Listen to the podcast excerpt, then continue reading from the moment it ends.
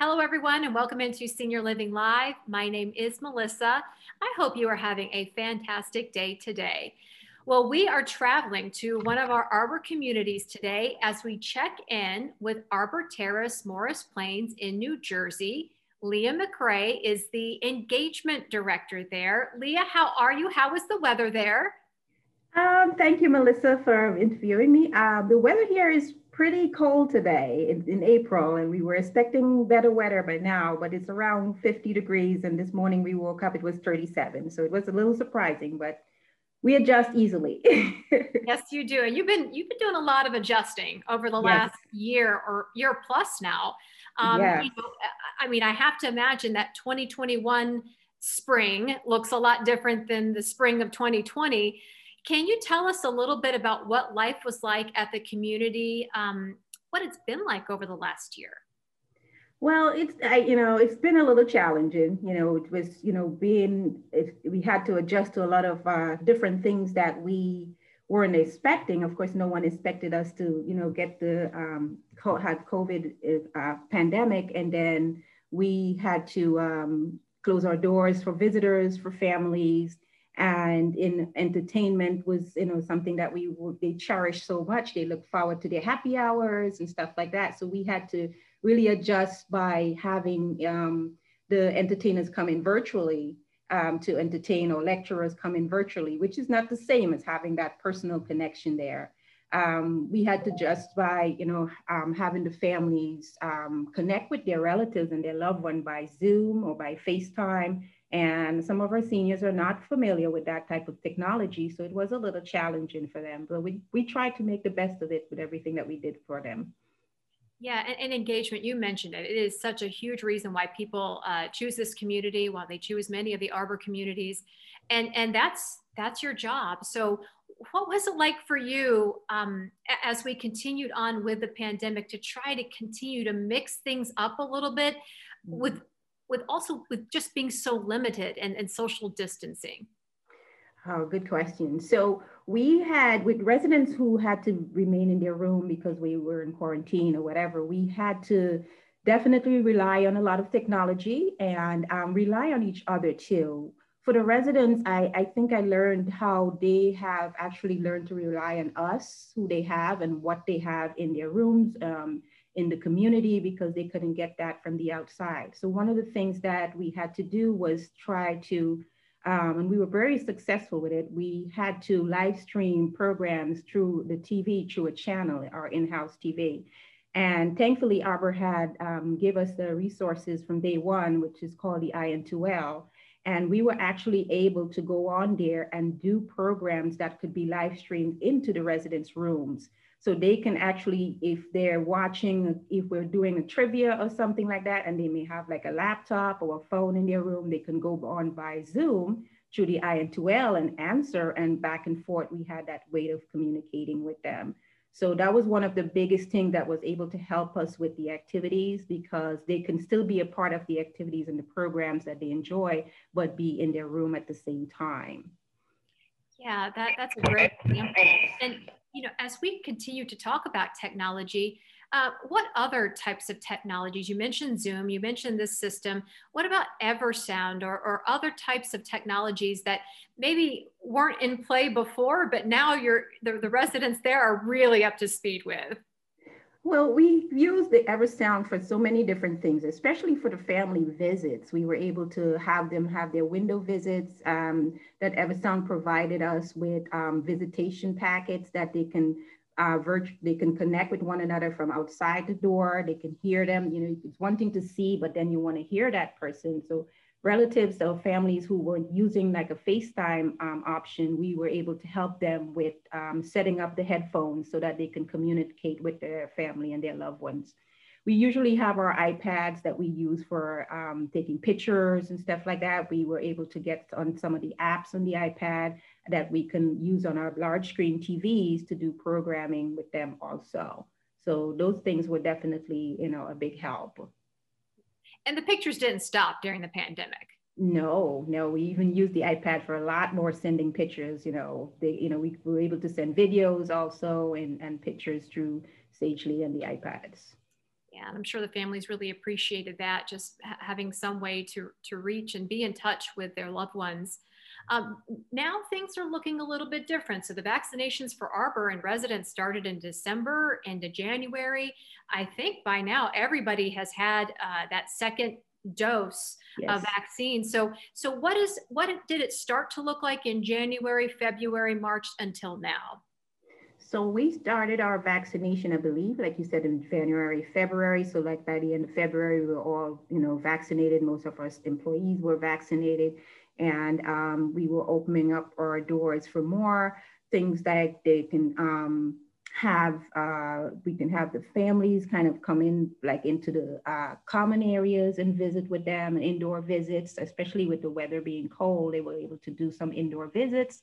That was really, um, you know, good for them because they can actually see the person, especially for the ones who were struggling with, you know, dealing with technology. Now they can actually see their families come in you know? So we started um, also opening up the availability for them to have scenic rides you know socially distanced on the bus where they can go around in the community and the neighborhood and the local areas and still see the town is still there. You know trees are still there that store is still open you know that type of thing. And you know i say that because they come back saying those things wow you know this place is still around. And it was so good to go out and see those things and enjoy you know especially if they lived in the neighborhood that you know the streets are still busy and things are still happening, even though, you know, we went past this pandemic. yeah and i know it's been tough for everybody and i know that's music to your ears that that they're able to to kind of uh, sort of get back to normal. Um, what do you think your residents as you hear the feedback what are they most looking forward uh, to as everybody gets vaccinated? They're definitely looking forward to having their families come in um, I must say we have a very strong family connection um, with our Arbor families. We had families before the pandemic that would come in and do a cooking program, and they would do a tea party, or they would do a movie night, or they would, you know, come in and show off something that mom enjoyed, so that they can, you know, the visit wasn't just a visit; it was a visit where they would do be in the activity. Even when we had our happy hour, they would come in and help serve and they love seeing that because they're you know they're doing those actions with their family. So that's one of the things i know that they're looking forward to um, having you know come out um, come back. And then getting out you know going out to shows. We used to go out to the paper mill playhouse and the huntington playhouse and have dinner and a show. And they're definitely looking forward to those events. And um, even the um, lecturers and some of our community um, spiritual folks like our rabbi and our priests coming in to do services. So definitely those are the things that they, you know, that was normal for them. And now, you know, it's, it, they're looking forward to getting those things back. Yeah, that's amazing. We're looking forward to it too. oh, absolutely. Yes. Uh, and you, you had mentioned uh, earlier in your conversation that, you know, during the pandemic, pandemic, it, it appeared that the residents really, really uh, needed to rely on you more, to rely on staff more. You were the connection that they had, what, what they had at the time because they didn't have their family members. So, uh, what were some of the kind of lighter moments or some of the more memorable moments of the mm-hmm. last year? I think the most recent one I can remember was when we had in February when it was Ash Wednesday, and we really needed to have a priest in the building and um, you know because it was very important to most of our you know we have a very big uh, catholic community and uh, they wanted to have ash wednesday service and whatnot. And we actually one of our resident who was a retired monsignor actually volunteered to do a nice little service and the ashes for them. And every staff that wanted to you know go get ashes but couldn't go to church because they weren't doing it. They came to him and he did the ashes for them. And i think it was like such a big event. This is a resident that was really kind of to himself and you know reserved and everything like that. And when we asked him to do it he was so delight, delighted to do it and I think it just really helped him to open up. Now you see him, you know, in the hallway and it's like, how are you? You know, you're doing, everybody's just like really looking up to him because he did such a great job. And it was definitely an opportunity for him to do something purposeful for the community. That's one of the big highlights of, you know, dealing with relying on who we have and what we have in our community. Yeah, and that being the one thing that you didn't even know would, would bring him sort of out of his shell. And now uh, everybody knows who he is and he knows everybody just through that interaction. That That's fantastic. Uh, you've yeah. had some milestones too, some some big birthdays, maybe some anniversaries. Yes. So we had a resident uh, that celebrated her 100th birthday on Christmas Day. She was born in Christmas Day. And um, we like, you know what? Pandemic, whatever, we're going to have to do something special for her. Her son had recently moved to Florida. It was her only child. And we, you know, really wanted to make it special for her. So we um, reached out to him, of course, and he, you know, he couldn't fly back at the time. But we said, don't worry, we'll take care of it. So we reached out to the community and we reached out to the mayor and the police department. They did a big parade for her. The mayor gave her a key to the city.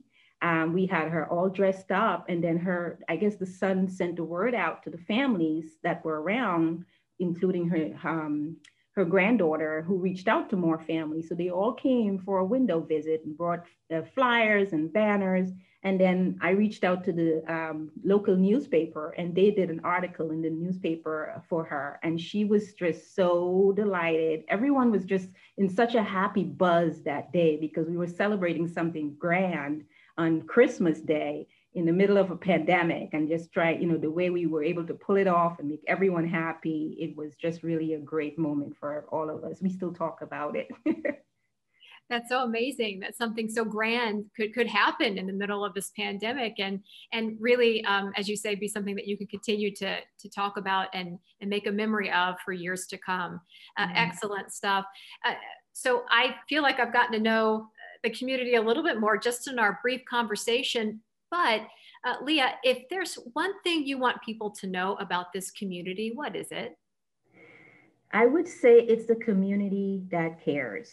Um, I would say that it's a community that really um, makes that deep connection with the residents. In being an engagement, you get to see, you get to be that type of social person that goes in there and get to know the residents so much more on a deeper level because they come to you and they talk and they share. And you can just see the buzz of the staff um, whatever staff member it is, they know the person, they know their coffee, they know how they want their room set up, they know, you know, what makes that person happy. And if it means that they go the extra mile to do it, to make, you know, to connect with that residence, to make them feel happier in a place that they may not be used to because it's a new experience for them.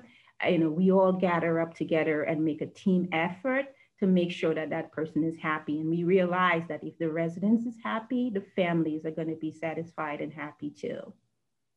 I love it. Sounds like you guys have been doing an excellent job and really doing everything possible uh, in, a time that was kind of a little unbearable and, and, a little tough and you really had to think outside the box so we thank you for and the staff for for being so creative and um, trying to make the best of this this past year and and hopefully things sounds like that they're looking up. So thank you so much for taking the time to, to, to check in and to let us know how you're doing. Yeah, thank you for having me. I appreciate it. yeah. Thank you. Well, if you enjoyed this interview with Leah, head on over to www.seniorlivinglive.com for more of our video content all about senior living. It's available 24 hours a day, seven days a week. As always, we thank you for watching Senior Living Live have a great day, everybody.